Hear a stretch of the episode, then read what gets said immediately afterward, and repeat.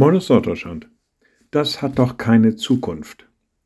Das sagen wir dann, wenn wir Dingen keine Bewertung zugestehen, keine Bedeutung zugestehen, wenn wir sagen, das kannst du wohl anfangen, aber das hat kein gutes Ende. Wo soll das hinführen? Das hat keine Zukunft.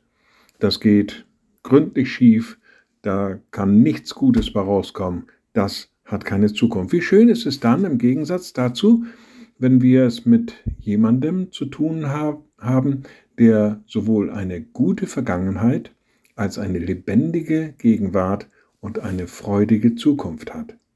Ja, das klingt jetzt ein bisschen überzogen, ne? aber doch, das gibt es.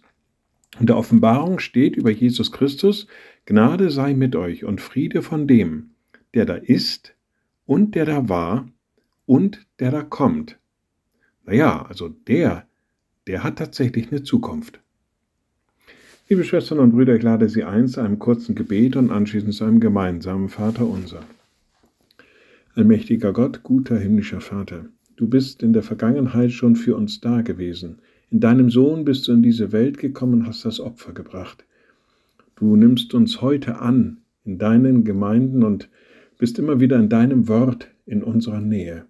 Und wir erwarten deine Wiederkunft, Herr Jesus, und lass uns diese Freude mit uns tragen. Und wir beten gemeinsam, unser Vater im Himmel, dein Name werde geheiligt, dein Reich komme, dein Wille geschehe, wie im Himmel, so auf Erden. Unser tägliches Brot gib uns heute und vergib uns unsere Schuld, wie auch wir vergeben unseren Schuldigern. Und führe uns nicht in Versuchung, sondern erlöse uns von dem Bösen, denn dein ist das Reich, und die Kraft und die Herrlichkeit in Ewigkeit. Amen. So seid gesegnet, bleibt behütet und bleibt gesund. Tschüss.